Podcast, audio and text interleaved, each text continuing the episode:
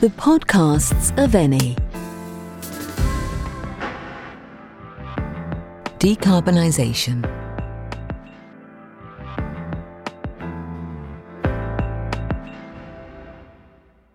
We're facing an urgent crisis, one which threatens our very existence. These are the words of the famous naturalist Sir David Attenborough, who, in a film made together with Cambridge University, warns about the need to move towards a zero carbon lifestyle. Today, we are going to talk about decarbonisation, a key process in the fight against climate change, but the stages of which are difficult to understand in practice. Let's try to shed some light on the topic. When we burn carbon based materials, both fossil and renewable, we derive a quantity of energy from the carbon carbon and carbon hydrogen bonds present in all these products. Decarbonisation is a process that aims to reduce the carbon hydrogen ratio in energy sources. This ratio varies depending on the raw material we use to develop energy. It's particularly high in wood, where for every hydrogen atom there are 10 carbon atoms. We're therefore talking about a ratio of 10 to 1. On the other hand, coal has two carbon atoms for each hydrogen atom. The ratio is reversed with oil, which has two hydrogen atoms for each carbon atom. Finally, the source that emits less CO2 is natural gas, which has a 1 in 4 carbon hydrogen ratio Therefore, decarbonising the energy sector means choosing sources that help reduce CO2 emissions. Of course, we are constantly talking about CO2 emissions, which are harmful to the environment. In short, CO2 is a polluting gas, right? Wrong. I'm confused. By itself, CO2 is not toxic.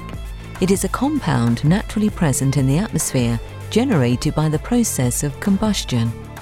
In fact, CO2 contributes to the greenhouse effect, or rather, the phenomenon of regulation of the Earth's temperature, which, if contained, permits suitable conditions for the birth and development of life on our planet. But carbon dioxide becomes harmful when it's in excess. An excessive level of CO2 leads to an unnatural increase in average temperatures, which threatens the health of living organisms. Every day we perform actions that contribute to increasing the level of CO2 in the air. Let's see what they are.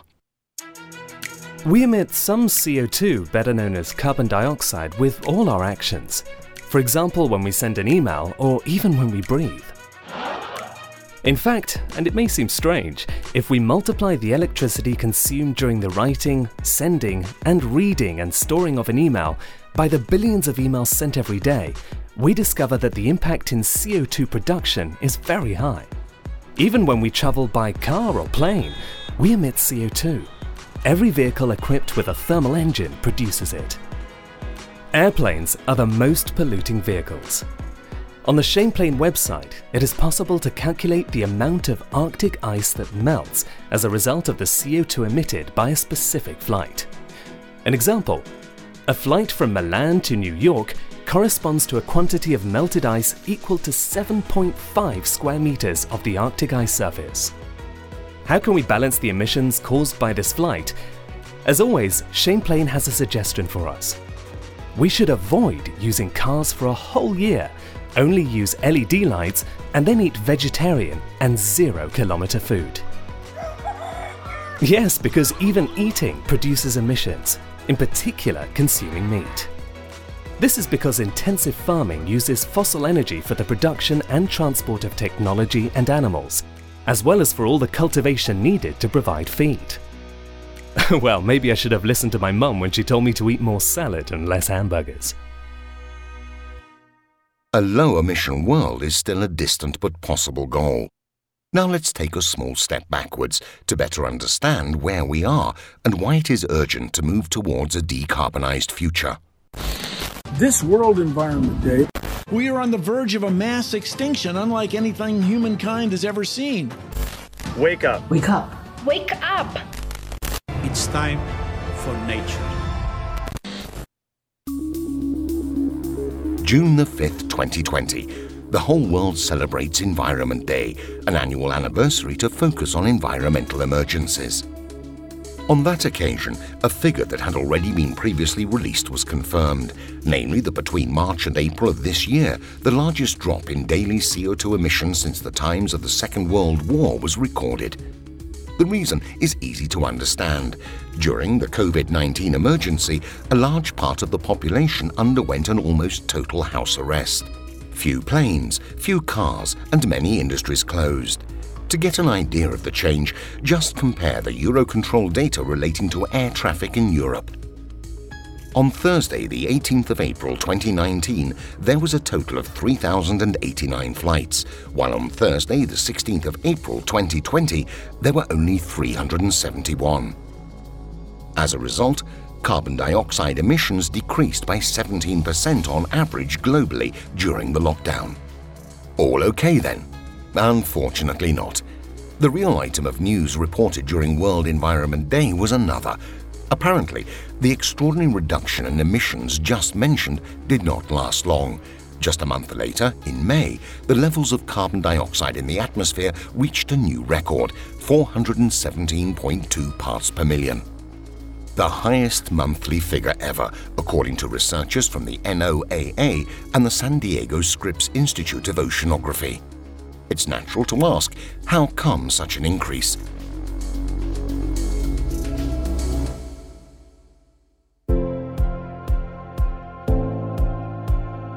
The truth, as the San Diego oceanographers point out, is that being an interval of only a few months, the interruption in March and April was not sufficient to significantly affect the global CO2 concentration.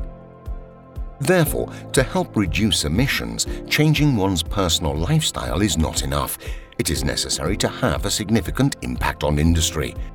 For this reason, on the occasion of World Environment Day, the scientific world stressed the urgency of proceeding with the decarbonisation process in various production sectors.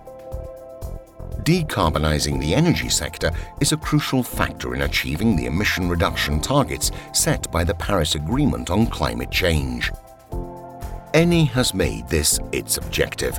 Decarbonisation will be part of the company's strategic plan by 2050, an objective underlined once more by CEO Claudio Descalzi on June the 5th. Il nostro obiettivo This means an Eni that will sell products that are green, that are blue, that are bio, completely CO2 free, so that the customer, the person who buys our product, does not have to worry about producing emissions. Because the product already has a completely decarbonized content at a reasonable price. The goal is also to be able to supply decarbonized products without affecting the bill. Just a moment. You hear about green products, but what would blue products be? In the energy sector, a distinction is made between grey hydrogen, green hydrogen, and blue hydrogen. Grey hydrogen is produced by using fossil fuels. About 95% of the hydrogen produced in the world today is grey. On the other hand, green hydrogen is generated using renewable energy sources such as sun, wind, and water. Finally, blue hydrogen is the hydrogen generated from non renewable energy sources, but in which the carbon dioxide produced by the process is eliminated or compensated for without any net emission. All clear? Renewable sources, which have a zero or almost zero level of greenhouse gas emission, represent the first of the possibilities to decarbonize the energy mix. Someone might then wonder why Eni doesn't rely directly on these sources. Or rather, why resort to low emission sources if you can use others with zero emissions? In reality, the company also uses these, but we're talking about sources that currently have a low level of efficiency. Furthermore, their availability depends on weather conditions and is therefore not constant. This means that renewable sources alone are unable to meet global energy needs. Decarbonisation is an important factor in the United Nations Sustainable Development Goals. 17 goals agreed by states to end poverty, inequality between individuals, and for social and economic development. In practice, common challenges that aim at the well being of everyone. Of particular interest is goal number 13 promoting action at every level to combat climate change. By now, we have learnt that greenhouse gas emissions are the main cause of climate change. The continuous increase in emissions has several consequences on our planet ocean warming, rising sea levels, the melting of polar glaciers, and other cataclysms. These phenomena also impact the population, destroying crops, making access to water difficult, causing disease, and effectively preventing real social and economic progress. In short, the very well being and progress towards which the objectives of sustainable development aim. Well, we have already seen how in everyday life we risk negatively impacting the level of CO2 in the air. But what can we do to have a positive effect? Sorry? Oh, I was about to get in the shower. Well, in fact, taking a shower instead of a bath can be an idea to reduce emissions. You wouldn't say so, but doing so saves hot water. And the hotter the water, the higher the emissions. Of course, you obviously don't need to have an hour long shower. Maybe we'll save the singing sessions for another time. Speaking of heat, then, it's good advice to well insulate the rooms of the house. In fact, emissions produced by heating and cooling systems represent about 40% of the pollution that you breathe in once you leave the house. It's like saying, indoors, we make sure we look after ourselves, but then actually harm ourselves outdoors insulating the house well, perhaps by reinforcing the window frames, helps to avoid energy waste caused by an air conditioner or heated radiator, and consequently, the production of emissions. Another small thing that we can do every day is to replace old bulbs with more efficient LED bulbs, thus reducing electricity consumption. They also last much longer than traditional bulbs. With these simple actions, and without leaving home, we are already doing a lot. It's nice to be able to protect the planet from the comfort of home. On the other hand, every now and then we will have to go out, and we've already talked about the environmental damage caused by car traffic.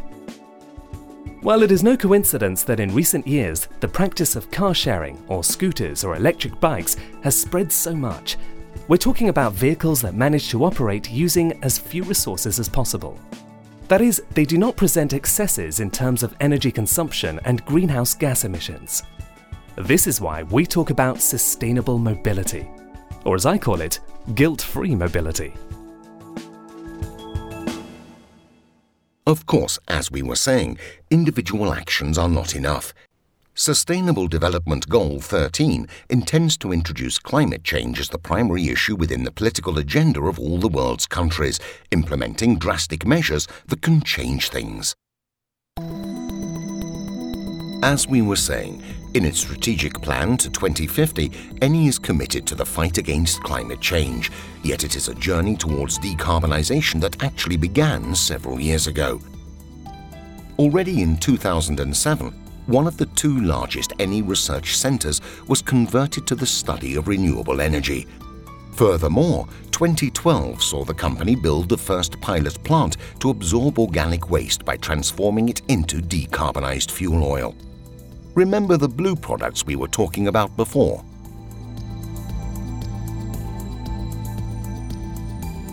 In addition to this, today Eni continues towards its decarbonisation objectives thanks to various initiatives that involve the entire energy cycle. Forestation projects, which enhance the carbon credits generated by the protection and conservation of forests. Remediation and conversion of decommissioned plants. Sustainable mobility initiatives, with an increase in natural gas sales outlets for transport and particular attention paid to car sharing and recharging services for electric mobility. Thanks to decarbonisation, from 2025 onwards, Eni's exploration activity will progressively decrease, with increasing concentration on natural gas, the cleanest of fossil sources, and progressively less on oil. For this reason, Eni has created two divisions the first, called Natural Resources, will take care of making the gas and oil portfolio more sustainable, improving energy efficiency and technology for the capture and removal of CO2. The second, called Energy Evolution, will instead be the network closest to customers, dealing with the transformation and sale of increasingly organic, blue, and green products. Eni is now in a real phase of energy transition, a process in which decarbonisation plays a crucial role. This episode of Eni's podcasts dedicated to decarbonisation ends here. Thanks to Emma, our voice behind the facts, and to Chris, who brought us the millennial point of view. This is Christopher saying, see you next episode. You have been listening to Eni's podcast, produced and adapted for radio by Cast4. Download the complete collection from the site eni.com.